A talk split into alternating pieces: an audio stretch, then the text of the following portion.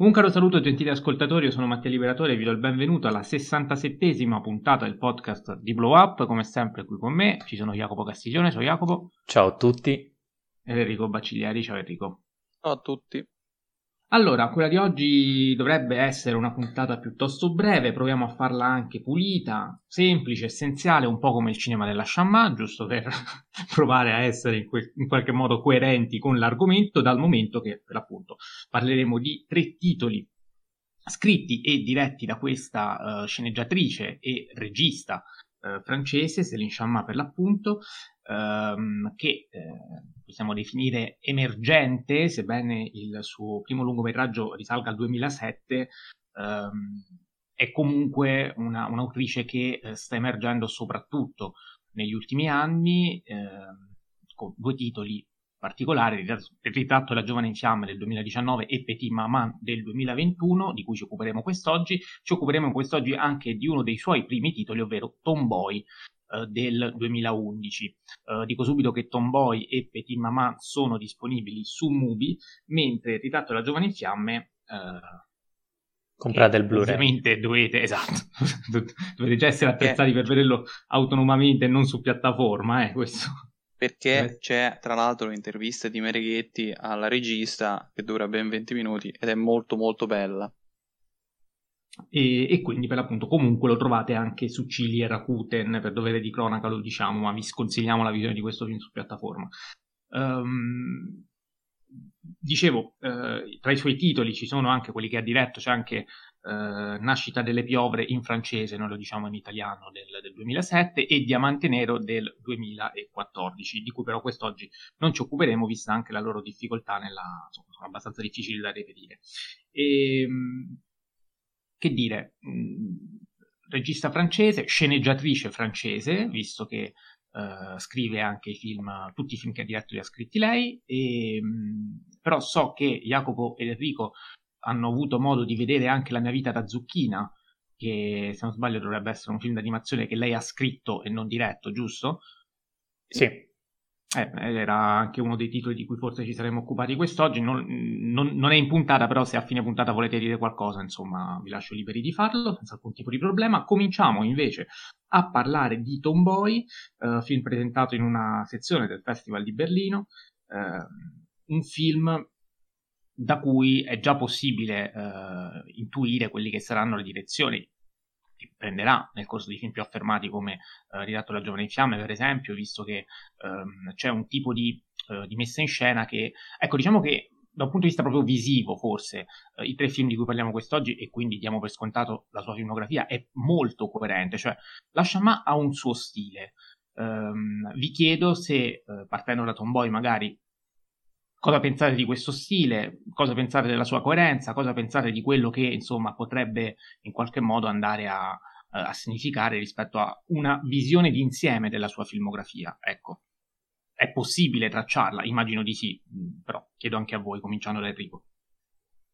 Secondo me assolutamente sì, soprattutto in ambito di sceneggiatura. Eh, ha delle peculiarità, il suo stile in primis ehm, scrive i personaggi infantili in modo credibile. Non, spesso nei film sono macchietta eh, i bambini, anche per via del fatto che poi i bambini devono anche essere diretti, quindi ehm, non è semplice trovare bambini attori e tutto il resto. Eh, invece ne, nei suoi film i bambini trattano, cioè parlano anche di cose serissime, eh, lo vedremo in Petit Maman, ma già qui eh, si percepisce e poi nel film che eh, citavi prima, cioè nella mia vita da zucchino. Eh, e eh, secondo me si nota anche un modo di, di dirigere le sequenze eh, in modo eh, semplice ma non, non banale. Eh, e già da Tomboy, che è il suo secondo lungometraggio, se non sbaglio ha diretto anche un cortometraggio in mezzo tra il sì, primo e il Pauline. secondo e mh, io purtroppo quello lì non l'ho visto. Eh, eh, Tomboy, mh, devo dire che comunque è un film che fin dall'inizio eh, pone al centro dell'attenzione delle tematiche adulte eh, in un momento della vita che in realtà è pre eh, adolescenziale e quindi anche pre diciamo, prima di diventare effettivamente adulti e avere una co- coscienza di sé e degli altri eh, piena. Quindi secondo me Tomboy è un film che è veramente delicato nella sceneggiatura, nella regia, che guarda i personaggi in modo eh, assolutamente distaccato, eh, ciò nonostante li rende mm, veramente caldissimi, eh, reali appunto.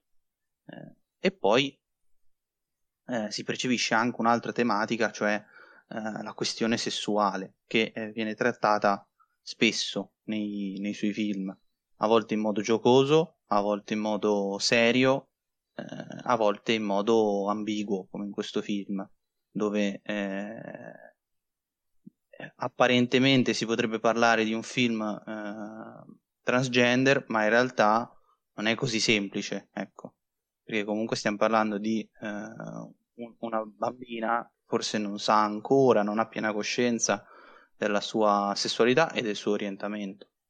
Quindi è molto interessante, secondo me, come film. Eh, non so voi cosa ne pensate a riguardo. Sono assolutamente d'accordo, proprio per anche quello che eh, stavi dicendo tu da ultimo, cioè il fatto che non sappiamo neanche se effettivamente si tratta di una bambina che un giorno diventerà uomo eh, e quindi decide di cambiare genere oppure se magari decide di restare nel suo genere e per esempio declinarle eh, il suo orientamento sessuale verso mh, mm, una figura femminile oppure ancora altre mille mila variabili insomma eh, restano tutte aperte di sicuro o, o magari l'eterosessualità nel suo sesso sempre, è sempre una pista, cioè ehm, non c'è nulla di definito, non c'è nulla che rientri in uno schema, ma la cosa più bella secondo me di questo film e che mi ha lasciato veramente senza parole è il fatto che una tematica così complessa come l'identità di genere e l'orientamento sessuale viene raccontata in un modo estremamente semplice, eh, come dicevi tu, senza banalizzazioni, ma la semplicità qui è data dallo sguardo infantile, che ehm, consente di non vedere problemi in una questione comunque problematica. Il problema è più per il mondo degli adulti, per la società, per quello che c'è eh, intorno, che per i bambini. Ecco, come se volesse dire, nel mondo dei bambini una cosa del genere non è neanche un problema.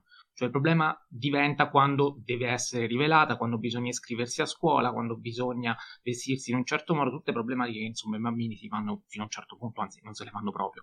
E quindi vedere la semplicità con cui tutto questo viene messo in scena trovo sia, eh, cioè, l- l'ho trovato veramente magnifico. Di qui anche una semplicità proprio eh, stilistica, cinematograficamente semplice questo film, anche la luce è molto naturale, eh, la, scen- la, la, scenografia è molto essenziale, ehm, minimalista, cioè non, non, ci sono grandi artifici, proprio perché la storia non li richiede, quindi anche il punto di vista del bambino registicamente, da un punto di vista del montaggio, è tutto molto semplice e, e questo penso sia il più grande pregio del film. Jacopo, ti chiedo se sei d'accordo. Sono molto d'accordo. E ci aggiungo il sonoro, la parte sonora. I film della Sciamma sono molto spesso silenziosi, fatti di gesti, di non detti, di sguardi e il sonoro quindi viene utilizzato eh, in modo significativo. Lo vedremo forse in maniera più, eh, più, evidente con il ritratto della giovane in fiamme. Qui secondo me i punti... In Petit Maman. Sì, sì, sì, chiaro, chiaro, chiaro, chiaro. Ma secondo me è un, diciamo, è un punto caratteristico della Sciamma che si ripete e, ehm, qui secondo me appunto i, sono tre sostanzialmente gli elementi che, che, vorrei sottolineare. Il primo è il comportamento fisico dei, proprio dei corpi dei personaggi, perché eh, come stavo dicendo questo è un film proprio di gesti, di movimenti e lasciamo inquadra spesso gli abbracci, i contatti fisici, le lotte tra, tra, tra i bambini, ehm, insomma il corpo è il protagonista anche per il tema eh, sessuale.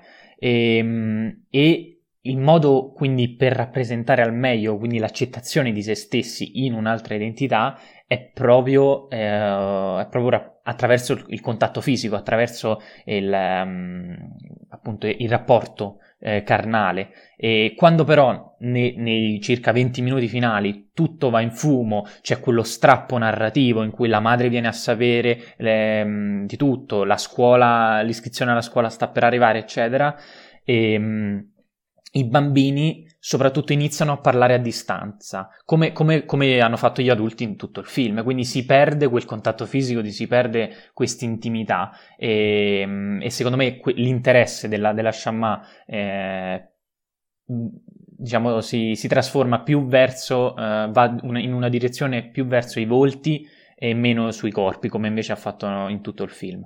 E, mm, e poi io sono rimasto davvero sbalordito il modo in cui ehm, questa, questa, piccola bambina per trasgredire no? eh, suo, la sua identità e facendosi passare per maschio finisce per, ehm, per fare tutte quella sorta di, eh, di, azioni che secondo lei sono maschili e quindi gioca a pallone e quindi difende la sorella e quindi sputa a terra e sostanzialmente si impone mm, a, in, appunto in queste comuni, comunità di bambini grazie a dei stereotipi che però per lei sono troppo significativi, anzi sono perfetti per, perché lei crede che appartengono soltanto al genere maschile. E se ci fate caso, la cosa interessante è che eh, Michael, appunto, quindi lei da, da bambino, eh, salvo nella meravigliosa scena del pongo, non si guarda quasi mai allo specchio. Quindi è come se non avesse bisogno di vedersi identificato in qualcun altro. Ehm, per, lui, per lui, lei, è sufficiente osservare il modo in cui gli altri vedono lei. Quindi, invece di auto-identificazione, è proprio un'identificazione quasi transitiva, perché lui, lei, lui si comporta da maschiaccio, gli altri lo identificano come tale, allora lui si ritrova nelle, nelle percezioni degli altri. E, ehm, e questa cosa è, è davvero incredibile. E mi è piaciuto anche il finale, come diceva Mattia, cioè evitando qualsiasi retorica, la sceglie di non darci risposte certe, sceglie di, eh, proprio perché la fase preadolescenziale di una bambina del genere non ci permette nessuna certezza assoluta, ragion per cui spetta forse a noi decidere se Michael sarà soltanto una parentesi della bambina o se invece eh, appunto incarnerà il suo futuro o, o altre mille insomma combinazioni che già Mattia ha citato. L'ultima cosa che secondo me si ripete in tutta la filmografia e qui già si vede una piccola parte è il ruolo, il ruolo della natura, dei boschi e dell'acqua. Eh, come vedremo nei, nei successivi film, il, il verde, il blu e questi elementi naturali rendono l'ambiente privo di pregiudizi, non contaminato. Infatti è il posto perfetto in cui eh, Michael si rifugia, in cui dove, dove va a fare la pipì, è un luogo appunto quasi puro, eh, che però quando viene preso in assalto letteralmente da tutti i bambini si trasforma in un, diciamo, in un, di, in un campo di vergogna. Quindi eh, poi su Petit Mamà secondo me va fatto un discorso a parte su questo su aspetto, però è interessantissimo il modo in cui la Shamma utilizza l'ambientazione, quella naturale in particolare, per eh, veicolare eh, alcuni, alcuni, concetti. Uh, io um Adesso qui eh, rischiamo di, di, anticipare le risposte alle domande, ma non credo sia un problema. Um, però una caratteristica secondo me molto interessante della Shamma, che c'è in questo film e c'è in tutti e tre i film che analizziamo, quindi la dico subito, è il fatto che um, si va incontro a una sorta di sospensione spazio-temporale, cioè non c'è quasi mai uh, un'identificazione precisa del tempo del racconto, ma neanche dello spazio, nel senso in questo film parto da Tomboy e poi magari mi soffermo su questo aspetto anche negli altri due quando affronteremo gli altri due, però in questo film una, sappiamo che eh, c'è un palazzo, un quartiere, forse periferico, sicuramente periferico, forse più da, lo capiamo dal, dalle, dalle, varie etnie dei, dei, bambini più che altro, eh, dal fatto che comunque non c'è un centro cittadino e eh, c'è molto verde nei, nei dintorni, Um, però non sappiamo di preciso dove il racconto è ambientato. La famiglia è una famiglia normale come tante, e, questo credo sia anche il tempo. Diamo per scontato sia quello dell'anno di uscita più o meno, ma non conta perché poteva essere anche un racconto di boh, ambientato negli anni 90, mh, nel presente, cioè non ci sono quegli elementi che contraddistinguono un'epoca, contraddistinguono un'epoca e che quindi la imprimono in quel in quel determinato periodo. Uh, e questo credo um, renda, uh, cioè, aumenti la longevità del film, consenta al film di uh, vivere più a lungo, oltre che nel tempo, anche nello spazio, consentendo un'immedesimazione da parte di più spettatori. Cioè, um, come dire, chiunque può riuscire uh, a, a, pensare di aver vissuto in quel luogo e in quel tempo, pur magari non, non avendoci nulla a che fare. Uh, questo aiuta la longevità del film, aiuta anche l'immedesimazione dello spettatore e um, in un film come questo uh, aiuta anche la, lo scansare la trappola della retorica, se vogliamo, perché um, questo film rischiava di cadere proprio nella retorica, nel drammone, soprattutto quando a un certo punto la, la madre del protagonista scopre tutto, cioè non c'è una drammatizzazione assoluta, perlomeno non c'è quella che a un certo punto ho temuto. Um, comunque si guarda all'ottimismo con quel sorriso finale, comunque eh, tutto resta, resta, in quella cornice, non, non, si calca mai la mano. Ecco, forse questo è uno dei pregi maggiori della Shamas, sia nella scrittura che nella regia, cioè la semplicità anche in questo, il, il, non eccedere, mm, si mantiene sempre su, un crinale di equilibrio molto virtuoso da un punto di vista cinemat- cinematografico. Enrico, per chiudere, ehm, altrimenti cominciamo a parlare del, del ritratto della giovane in fiamme. No, no, cominciamo a parlare del ritratto. E allora a te l'onore di parlare di questo film che è inserito nella top 10, anzi nella top 20 dell'ultimo decennio eh, di, di, Blow Up, eh, in posizioni molto alte, non ricordo quella precisa, però forse Quarta o quinta? Eh, una cosa del genere. E, ehm, mh, ha vinto la miglior sceneggiatura a Cannes, ha vinto uh, un César alla fotografia e eh, l'unico César, se non sbaglio, suscitò molte polemiche perché fu l'unico premio in mezzo a mille mila candidature. Um, però Enrico, comincia tu a parlare di questo capolavoro, possiamo dirlo senza problemi, perché tutti e tre su questo siamo molto d'accordo. Ma secondo me mm, il pregio più grande del della giovane in fiamme è il fatto che riesce a parlare di una valanga di cose eh, benissimo, eh, senza mai esagerare, perché dura due ore e quelle due ore comunque le senti dense, nel senso che non sono, non sono né di troppo eh, né sono troppo veloci. Eh, questo torniamo al discorso che la Shamma è essenziale e, e qui forse fa il suo film più eh, radicale, sia scritto che diretto, dico. Eh, perché mette, eh, condensa tutta la sua poetica eh, in un film che si sente molto personale. Eh, lo si percepisce secondo me soprattutto dal fatto che eh, in questo film, mh, rispetto agli altri, tutte le forme d'arte si uniscono, come in un'orchestra, diciamo. Eh, mentre invece negli altri eh, si sofferma piuttosto una. Ricordiamo che la, la Chamat è laureata in letteratura francese, quindi eh, la sua, eh, da dove viene è la letteratura e si percepisce molto in questo film. Ehm, se avete presente, eh, c'è il mito di Orfeo trattato in maniera secondo me veramente ehm, ineccepibile e soprattutto eh, fortemente contemporaneo, eh, e questo è il secondo grande pregio del film, che riesce a, a, a prendere un film storico e lo rende drammaticamente contemporaneo. Eh, e poi aggiunge, oltre alla letteratura, eh, aggiunge anche la, la musica, chiaramente. Eh, Vivaldi è usato in maniera eh, veramente incredibile e in modo iconico, visto che eh, non so se lo sapete, ma su TikTok eh, diciamo il mondo LGBT utilizza questa canzone. Meglio questa composizione, non canzone. Il mondo eh, di questa... TikTok uh, mi è completamente estraneo, non so se infatti, è anche a me. Anche. Hai fatto infatti, bene a dirlo perché lo, lo, utilizzano proprio perché è diventato eh, già iconico dopo solamente tre anni. E, ehm, e poi, secondo me, c'è eh, tanto cinema, lo dimostra la fotografia, eh, la direttrice della fotografia, adesso mi sfugge il nome. Claire Mathon.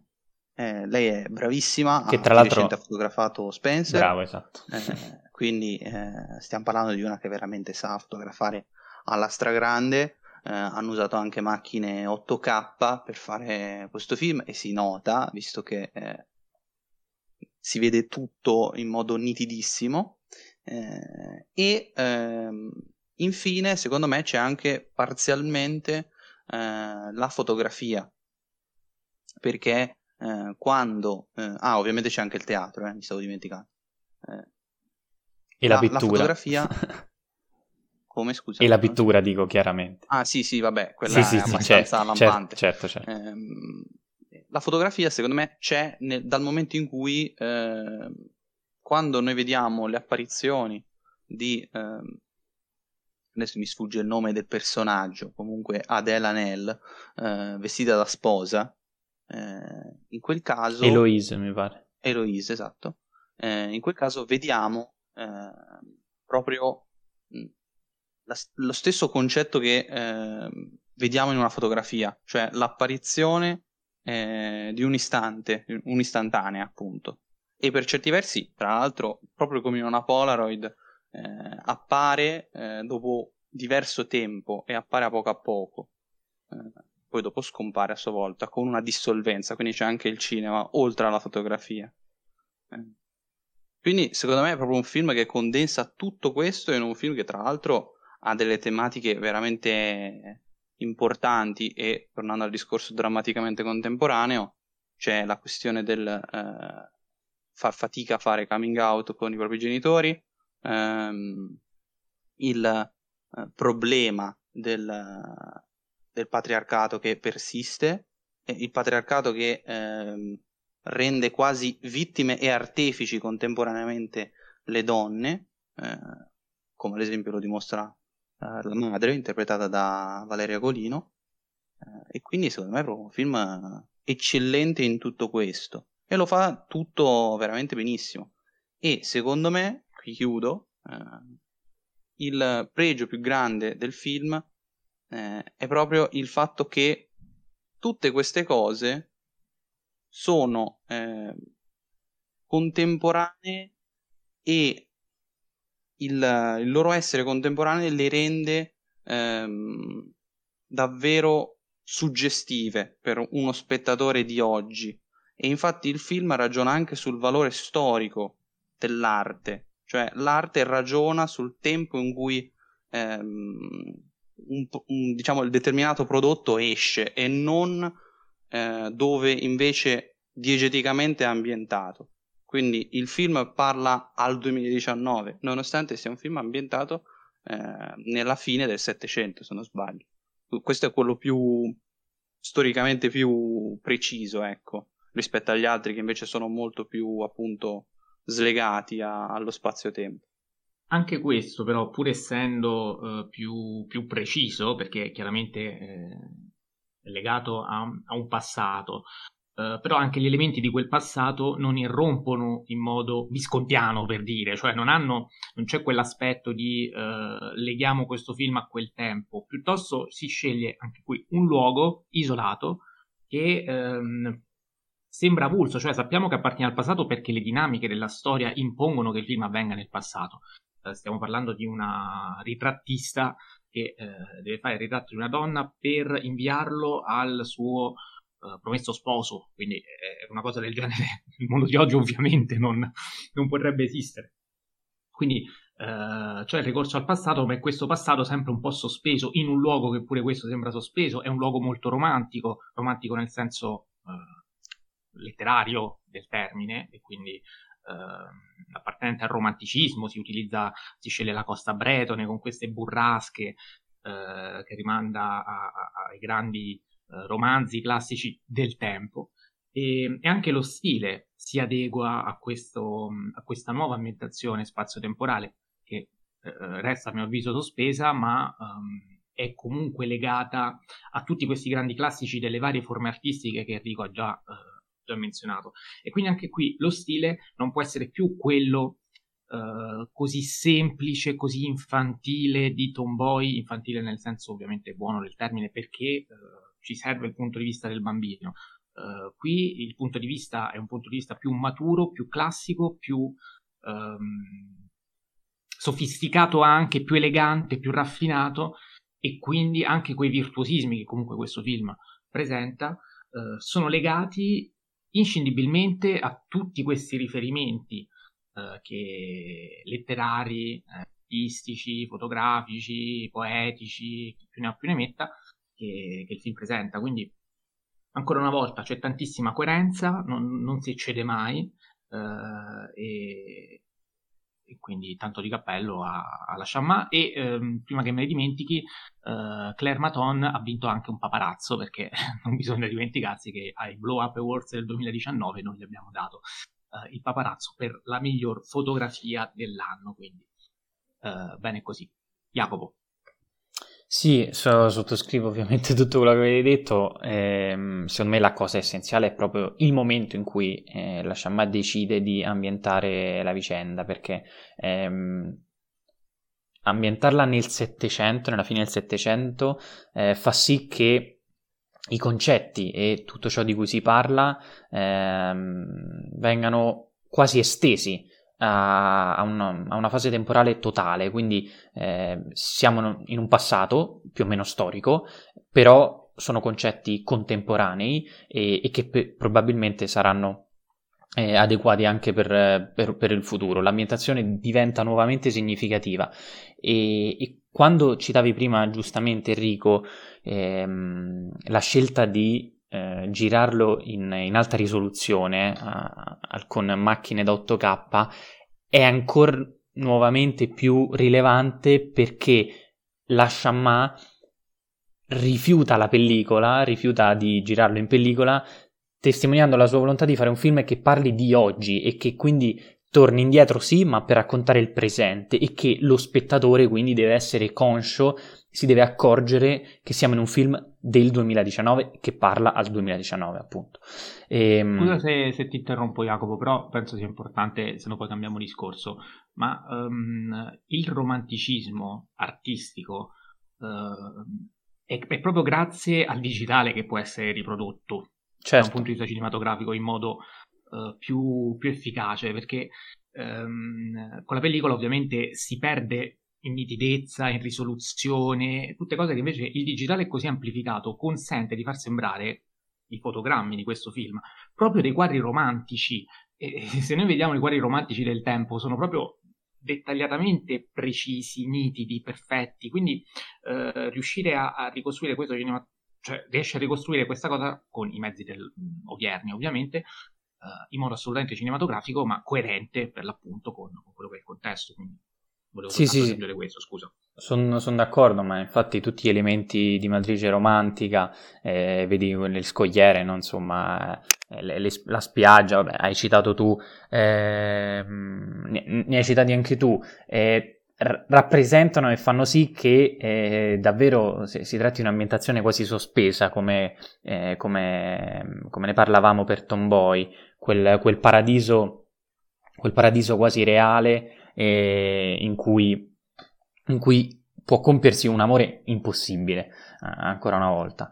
E, tra l'altro non ci sono uomini, qui ci sono, o, o pochissimi, eh, c'è la natura e ci sono le donne e la gabbia sociale del patriarcato è presente non perché sono presenti gli uomini, ma perché sono presenti gli occhi delle donne son, ed è presente una libertà costretta eh, che deve esplodere. Per esplodere eh, sfrutta la musica, sfrutta la natura, sfrutta i suoni, sfrutta la fotografia ehm, e il finale in cui con, con, anche con ridicolo un uomo no, fa i complimenti al padre per un quadro fatto però da eh, Marianne, se non sbaglio, e lì l'ambientazione di nuovo cambia, quindi l'uomo, eh, l'uomo eh, diciamo, eh, a potere nuovamente, eh, perché siamo in un confine più urbano eh, all'interno di, di, un palazzo, e quindi siamo tornati alle, alla realtà dove le restrizioni eh, non possono ancora essere smantellate, eh, raggiun- per cui poi l'estate di Vivaldi del finale diventa quasi un pianto consapevole che mostra a, a entrambe le protagoniste la realtà per quella, per quella che è. E, ehm, e secondo me sì, è proprio lì il punto focale del film perché eh, vedendo la donna in una posizione secondaria, subordinata all'interno di una società, l'affermazione dei propri desideri sessuali, amorosi, passa per vie sociopolitiche sostanzialmente, quindi le convinzioni del passato per cui il tuo destino è deciso da altri, gli obblighi matrimoniali, eccetera, tutte queste cose e sono, eh, sono, intrinseche nella società in cui, eh, storica in cui vivono le, le, protagoniste. La musica e il fuoco, eh, quindi anche il modo fotografico, cinematografico in cui, eh, in cui vengono rappresentati questi due elementi, sono le chiavi secondo me per l'emancipazione femminile sia carnale, sia sessuale che politica, appunto, perché la musica è erotica, esplode in, in due sostanzialmente, in due situazioni. Eh, la prima eh, in questo coro femminile eh, meraviglioso che spezza le corde del controllo matrimoniale perché dà via insomma a, alla loro consapevolezza di un amore che, che, che possono consumare ecco. dopo e... l'aborto peraltro eh, esattamente eh sì, sì, la, lì eh, secondo me anche il modo in cui la Shamma appunto ehm, sfrutta la, la, la serva del, della casa e il modo in cui non c'è un, un rapporto servile, appunto, ma quasi eh, di, di, di, sorelle, tra due sorelle. E, solidarietà femminile a tutti gli effetti. Esattamente, esattamente.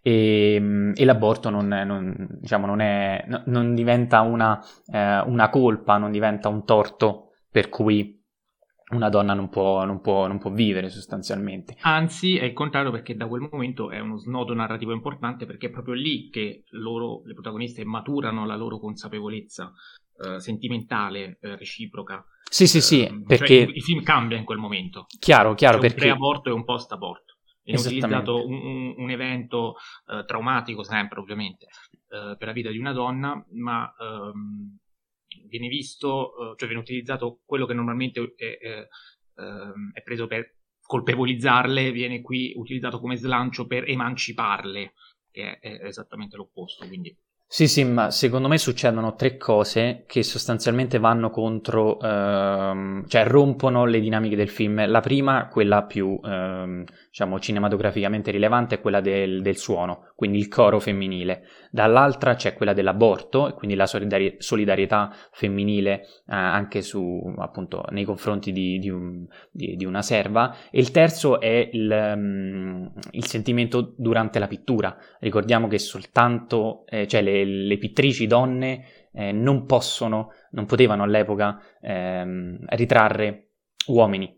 E di conseguenza il loro rapporto che prima diventa quasi di eh, compagne eh, per nascondere insomma alla, alla coprotagonista il, il, vero, il, vero, ruolo di, di Marianne, eh, poi però c'è un rapporto di, quasi di musa e artista. E, e quindi anche questa, questo loro rapporto mette eh, in, um, in conflitto e, e quindi allo stesso tempo dà forza alla loro emancipazione di entrambi. L'ultima cosa che secondo me è, è, è essenziale per comprendere appieno quest'opera è la, il concetto della memoria, perché l'intero racconto è presentato come un ricordo, come fosse un ricordo di Marianne e parlando proprio di amore e di libertà, la sola rievocazione di questi elementi non solo fa riaffiorare gli stessi sentimenti provati appunto del, nel passato, ma permette anche una riflessione sugli stessi, come fa lo spettatore guardando il film.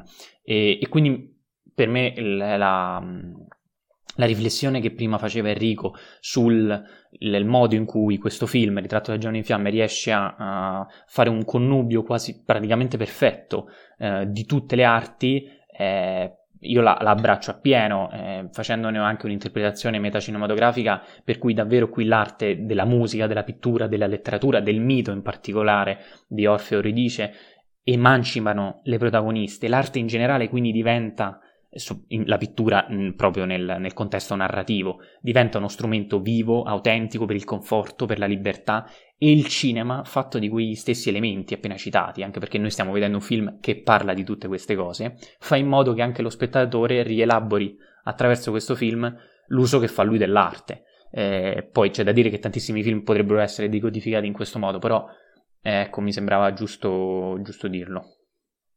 Assolutamente, poi c'è anche un ottimo utilizzo del sonoro. Io ho avuto modo di vedere questo film in 4K e a parte che l'inizio ricorda molto l'incipit di lezioni di piano di Jane Campion, sì. e, e, c'è proprio, tu senti proprio l'acqua che ti arriva da tutte le parti, e, ma è un film che vive di silenzi, salvo appunto il momento musicale uh, del, del, mantra, insomma, uh, nella, nella, notte del fuoco delle donne, e che però sono anche lì eh, suoni eh, che sembrano appartenere quasi alla natura. E, e, poi si arriva fino alla fine con uh, L'estate di Vivaldi che esplode dopo due ore di silenzio musicale. Uh, era stata timidamente accennata quella, uh, la, quella sinfonia al, al, pianoforte, ma poi la sentiamo a teatro composta da un'orchestra che insomma irrompe in tutta la sua forza. E quindi um, anche da un punto di vista sonoro è veramente, veramente un film di, di livello altissimo. E ehm, direi che possiamo insomma parlare adesso eh, anche di Prima Man, film che eh, è uscito quest'anno, nel, quest'anno, l'anno scorso 2021, quest'anno è uscito in Italia nel 2022, eh, distribuito direttamente su Mubi, ha avuto anche una, una parentesi uh, una piccola distribuzione nelle sale. Al tempo, se non sbaglio, lo aveva visto Jacopo sì. di noi tre, quindi Jacopo ne aveva già parlato uh, in una delle nostre puntate sulle nuove uscite, però in questo momento sono ovviamente curioso di sapere cosa ne pensa Enrico. Petit, Petit Mamma mi è piaciuto parecchio perché eh, riesce in veramente pochissimo tempo, eh, dura 78 minuti, eh, a fare un discorso secondo me complessissimo sulla maternità e ancora una volta dipinge i bambini eh, non come de- degli stupidi ma delle persone intelligenti con grande acume e, e che soprattutto sono persone t- tra le più sincere del mondo che non hanno paura di dirsi la verità e che invece eh, sanno essere furbe quando devono essere eh, furbe perché ad esempio eh, c'è il giochino no, del eh, volersi vedere ancora un giorno eh, e si dice ma mi ha invitato a casa, no? Eh, quindi secondo me eh, già solo per come eh, i dialoghi vengono scritti e anche, mi viene da dire, inquadrati, ehm, questo film per me merita ogni lode possibile. tra l'altro è un film che secondo me cresce minuto dopo minuto Inizia molto semplice, eh, è un film senza grandi pretese, ma poi eh, man mano che la vicenda eh, si complica, eh, o anzi mi viene da dire eh, man mano che diventa sempre più concreta, visto che la vicenda la conosciamo praticamente fin dall'inizio, eh, mi piace il fatto che si utilizza questo continuo espediente del eh, del realismo e del mh, mm, dialogo empatico che c'è tra i bambini, eh, sincero, eh, genuino e senza mai secondi fini. Eh, è un film molto dolce, non nel senso eh, emozionante, commovente, eccetera, eccetera, ma proprio dolce nel modo di vedere il mondo, che nonostante le difficoltà che ci sono, eh, c'è un'operazione che deve fare eh, la madre eh, gemellina, visto che eh, le due attrici sono gemelle nella vita reale. Eh, diciamo che ha colpito molto. Inoltre, chiudo dicendo che prima Jacopo parlava del sonoro, in questo caso secondo me eh, il sonoro è un aspetto molto importante della pellicola, eh, ma anche e soprattutto la musica.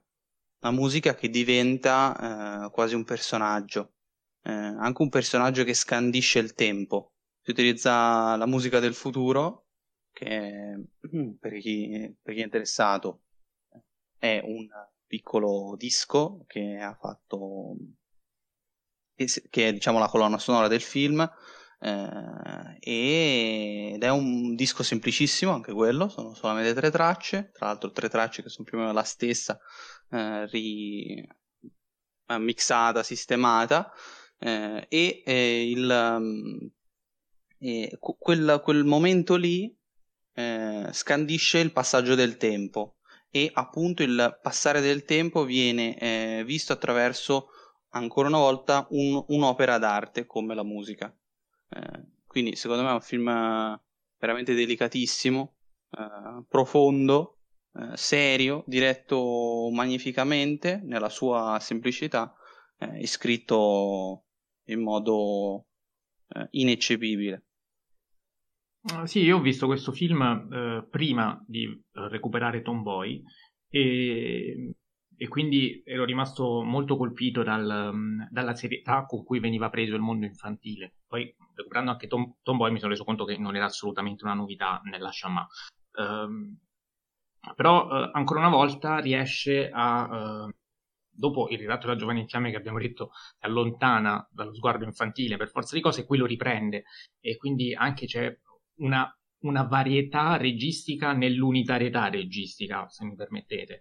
Um, cioè la Shammai è capace di uh, variare il punto di vista um, del, in base a quelli che sono i suoi protagonisti e, e, quindi qui registicamente torna ad essere un film molto simile a Tomboy e molto distante rispetto al ritratto della giovane in fiamme, però c'è sempre quella coerenza, quella semplicità, quella, uh, quell'essenzialità uh, della, della, ripresa, della, gestisce benissimo, le, c'è una, una, gestione ecce, eccezionale um, nelle, del, delle distanze tra la macchina da presa e i corpi attoriali dei bambini principalmente, delle bambine, uh, che secondo me è il vero punto di forza dal punto di vista registico ovviamente uh, di questo film che come detto prende sul serio i bambini, è connotato da quell'elemento magico uh, che pure appartiene al mondo dei bambini, quindi mh, è un realismo magico, se vogliamo, coerente anche questo con, con, con il tipo di mondo in cui eh, ci catapulta. E, e, questo dei tre è forse il film in cui quel discorso di sospensione spazio-temporale emerge in modo più, più chiaro, perché qui si gioca proprio con questo aspetto che eh, diventa, proprio un, um, diventa proprio la chiave eh, della, della, magia, cioè la magia è sia nella sospensione ma anche eh, cioè nasce e dà vita a sua volta a, a, questo tipo di sospensione, quindi è causa e conseguenza allo stesso tempo. E, um, e rende possibile un incontro che, ecco, altrimenti sarebbe, sarebbe stato impossibile. Parlo ovviamente dell'incontro tra uh, mamma e figlia alla pari, quindi alla stessa età. Um, il rapporto genitoriale, eh, in questo caso appunto quello di mamma e figlia, è impossibile che venga vissuto con parità per la distinzione dei ruoli che comporta una distinzione anagrafica. Qui, grazie a questa sorta di elemento magico, si azzera e, e penso che proprio in questo azzeramento, um, già solo questo azzeramento crea le condizioni per un trattamento paritario del, del rapporto, che quindi ne esce chiaramente potenziato. E insomma, sono d'accordo poi con quello che ha detto Enrico, eh, torno da Jacopo per uh, sentire anche la sua. Sì, mi lego proprio a quello che stavi dicendo perché l'elemento fiabesco della vicenda cioè, non è spiegato a livello fantascientifico, è magico, proprio come è magica no, le, le, l'infanzia dei bambini in cui si incontrano con semplicità eh, nella preadolescenza, appunto. E in contrasto con queste, questa piccola abitazione che poi rivediamo, ehm, sempre in ombra, scura, ehm, la stessa dove è venuta a mancare la nonna, eh, c'è invece l'ambientazione sospesa, nuovamente quella di cui parlavamo eh, rispetto a Tomboy, ma anche rispetto al ritratto della giornata in fiamme, un'ambientazione bucolica, ehm, appunto la campagna, il bosco, lo stesso bosco di Tomboy, eh, per cui diventa un rifugio per eh, sperimentare le proprie libertà identitarie ehm, e anche impossibili, proprio per il motivo ehm, di cui parlava Mattia, quindi di una di una bambina Nelly che eh, non sapendo come elaborare un, ru- un lutto come eh, forse non abbastanza grande per affrontare l'allontanamento della madre, cre- come se si creasse un'amica immaginaria, un suo fantasma che le assomiglia in modo incredibile proprio perché eh, rappresenta la sua stessa madre e nasce questa amici- amicizia da una necessità, da un vuoto e, e, per farlo l'unica arma che una bambina è in grado di, di utilizzare è proprio la magia e l'immaginazione. Eh, quindi una fiaba sognante, se vogliamo, molto semplice, quindi ci sono 4-5 attori, il film dura pochissimo, però non è mai banale. Ecco, la caratteristica che ci dava Mattia all'inizio de, di questa chiacchierata è forse quella che, che più mi, eh, mi, stupisce guardando i film della Shamma, cioè la semplicità che però non banalizza mai eh, che non, non, non, urla mai la sceneggiatura, non, non, si esagera, si cammina su quel filo di leggerezza anche della vita, nonostante i temi siano davvero eh, complessi e, e profondi. Ehm, quindi anche questo è un film, un film sicuramente rilevante e in linea per, in, ideale con la, la filmografia della, di questa grande regista, a mio avviso.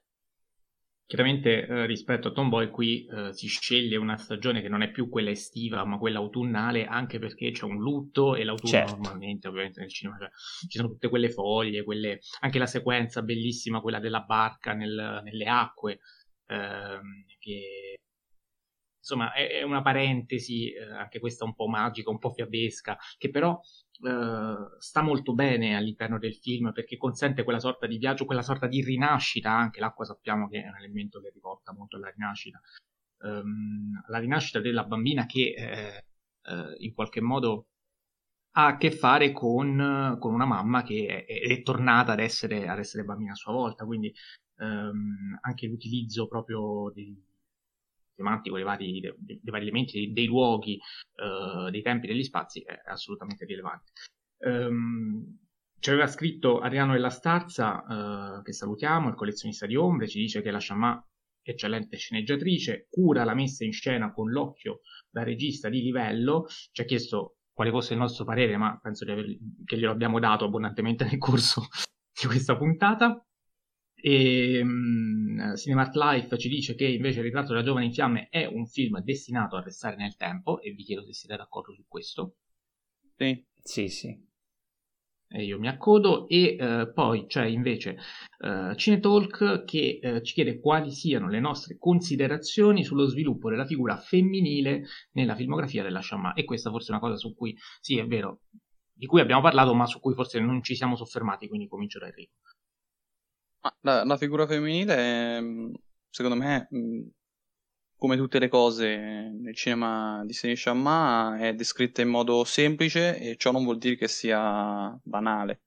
Eh, la, eh, la, figura femminile può essere è, è, sfaccettata, non è assolutamente spesso relegabile a un'etichetta, anche per dimostrare eh, appunto la fluidità eh, delle questioni LGBT a cui è evidente che eh, Sri Shamma eh, tenga, eh, se non sbaglio nella vita privata dovrebbe essere eh, bisessuale, non, non, non, ne sono sicuro, comunque poco conta, sicuramente ha avuto delle compagne tra cui avuto, una esatto, anche del, tra cui Adela Nell esatto.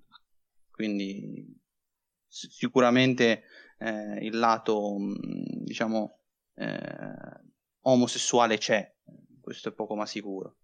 Eh, comunque, al di là di ciò, eh, il, i suoi personaggi sono quasi sempre, ehm, diciamo, sfaccettati e pieni di, di risorse, eh, intelligenti e soprattutto sono personaggi che eh, hanno, la, hanno, uno sguardo sul mondo eh, chiaro, chiaro nel senso eh, che il modo in cui le inquadra eh, non è eh, quasi mai eh, diciamo pronto a giudicarle o a diciamo rendere le loro visioni personali dei personaggi eh, banali, quindi secondo me la figura femminile è sempre approfondita nei suoi film. E questo è secondo me un elemento eh, che la contraddistingue rispetto magari ad altre sue colleghe, visto che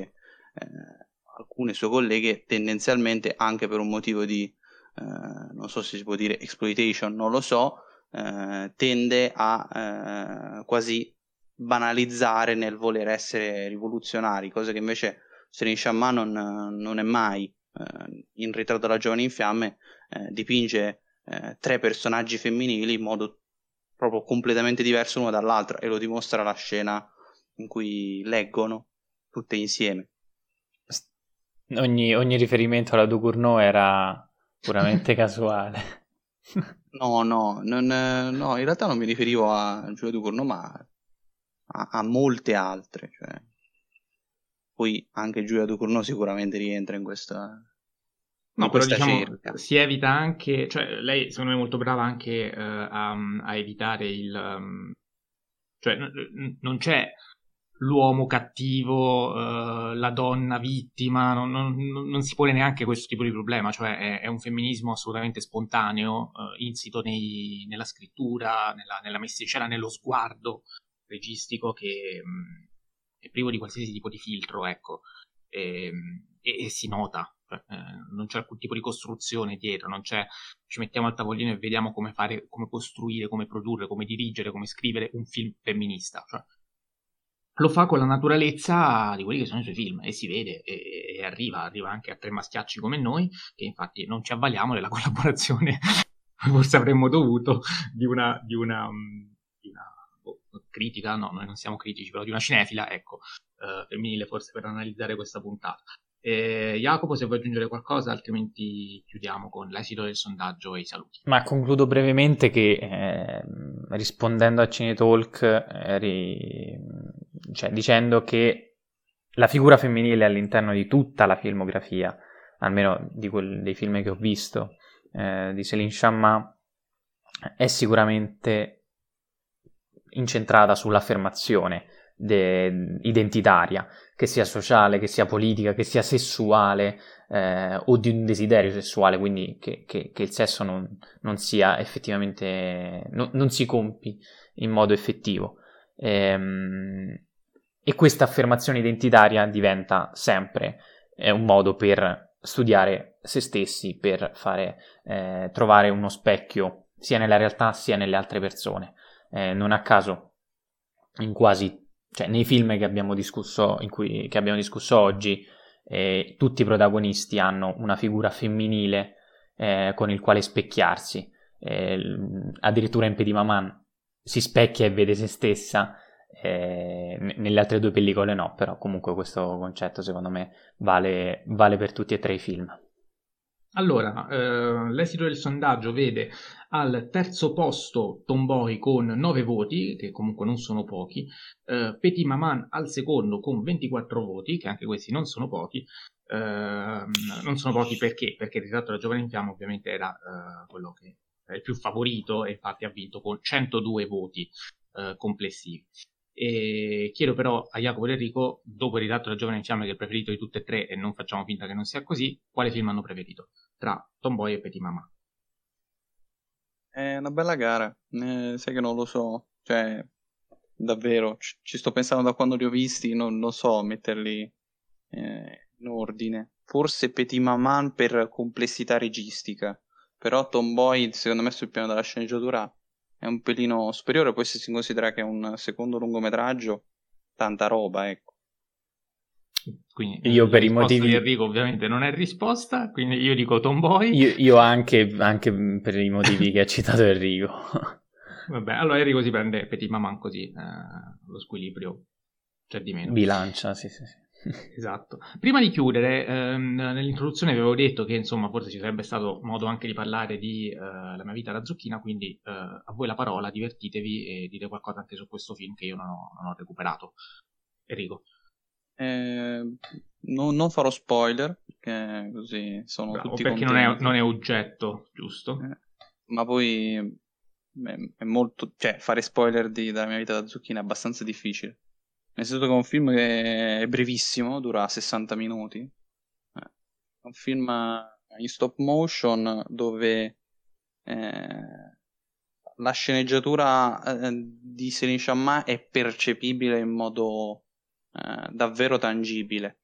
Eh, si, tratta, si, trattano temi serissimi eh, come l'abbandono dei bambini. il film è ambientato per la maggior parte in un orfanotrofio ehm, e eh, è interessantissimo come i dilemmi morali ehm, e il venirsi incontro dei bambini siano assolutamente privi di, alcun, eh, di alcuna costruzione. Cioè non, è un film che si nota che è scritto, ma allo stesso tempo non si sente la scrittura.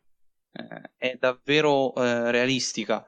Ehm, una scena, faccio un micri, micro, micro, micro, micro spoiler.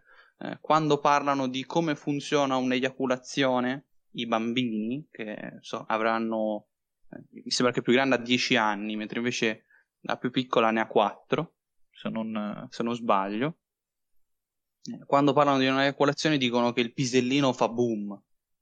Cioè, davvero la costruzione di un bambino eh, che eh, si interfaccia a un mondo adulto eh, che è assolutamente nocivo ehm, per lui, eh, nonostante i bambini riescono insieme a, a costruire una comunità, eh, a conoscersi e dimostra come anche sin da bambini alcuni problemi che notiamo del mondo adulto già sono ben radicati tra i bambini, come ad esempio eh, il eh, starsi sulle palle a vista, eccetera, eccetera. E tutte queste cose, secondo me, sono rappresentate in un film di stop motion dove lo stile, eh, che sia eh, cupo o, dolce eh, in base ai momenti, eh, diciamo, de- della storia, secondo me è un film davvero incredibile. Per me è uno dei più grandi capolavori dell'animazione eh, degli anni 2010 e per chiudere dico che Mereghetti dà ben 4 stelle su 4. Jacopo. Io no, non aggiungo altro, per me non è un capolavoro, però insomma è un bellissimo film comunque, quindi non, non voglio ehm, discutere su questo. Tengo a, presi- a precisare invece che eh, Celine Sciamà quest'anno eh, è uscita con un altro film da sceneggiatrice, ovviamente, ovvi- ovvero ehm, Parigi, tredicesimo distretto, in cui insieme al regista eh, Jacques Audiard ehm, appunto co-sceneggiato questo film in cui secondo me è forse il film meno solido sceneggiato dalla Shamma. Detto questo, è un film che, di cui ho parlato nel, nelle nuove uscite che comunque vi consiglio. Molto bene, allora direi che possiamo mm, salutare, eh, cioè possiamo chiudere qui la puntata. Ringrazio e saluto Jacopo Castiglione. Ciao Jacopo. Ciao a tutti, grazie e via Fellini. Saluto e ringrazio come sempre c'entra una ceppa, saluto e ringrazio Enrico Bacciglieri, ciao Enrico. Ciao a tutti, grazie e viva Senisham. Um, vi ricordo che come sempre potete seguirci sulle nostre pagine Instagram, la mia Starley K, quella di Jacopo Cinemadoc, quella di Enrico Enrico Bacciglieri, sulla nostra pagina Facebook e uh, infine vi ricordo anche che la prossima puntata sarà dedicata um, ha due grandissimi capolavori usciti lo stesso anno che si sono contesi tutte le statuette possibili e immaginabili, non tutte, tutte, però le principali uh, degli Oscar di quell'anno. Sto parlando di Eva contro Eva e Viale del Tramonto, quindi due grandi classiconi. Uh, su cui appunto abbiamo voglia di dirvi la nostra. Uh, come sempre vi ringrazio per averci ascoltato fino a questo punto e noi ci sentiamo il prossimo lunedì.